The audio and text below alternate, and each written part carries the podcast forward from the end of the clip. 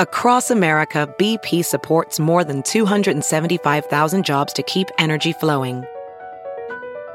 Jobs like building grid scale solar energy in Ohio and producing gas with fewer operational emissions in Texas. It's and, not or. See what doing both means for energy nationwide at bp.com slash investing in America.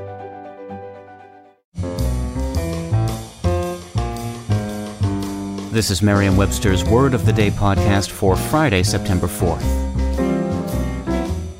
Brought to you by the new Merriam-Webster's Advanced Learners English Dictionary, designed for students and teachers of English as a second language.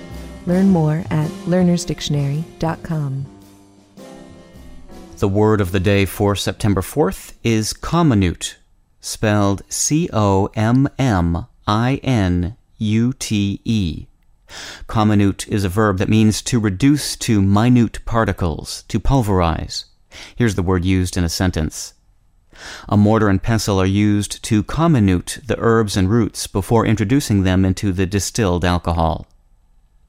Here are three words with Latin roots that have a similar meaning in English. Comminute, pulverize, and triturate. T R I T U R A T E. Triturate. These three words all mean to reduce to small particles. Comminute can be traced back to the prefix com and the verb minuere, meaning to lessen.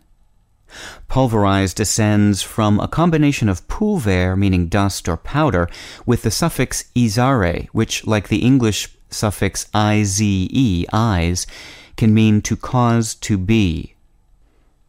Triturate is borrowed from the past participle of the Latin verb triturare, which means to thresh. Triturate specifically refers to the use of rubbing or grinding to achieve pulverization, a process which could be said to resemble the use of rubbing to separate grains from harvested cereal plants. I'm Peter Sokolowski with your word of the day for Friday, September 4th. Visit the all new learnersdictionary.com, the ultimate online home for teachers and learners of English. A free online dictionary, audio pronunciations, custom study lists, and interactive exercises are available now at learnersdictionary.com.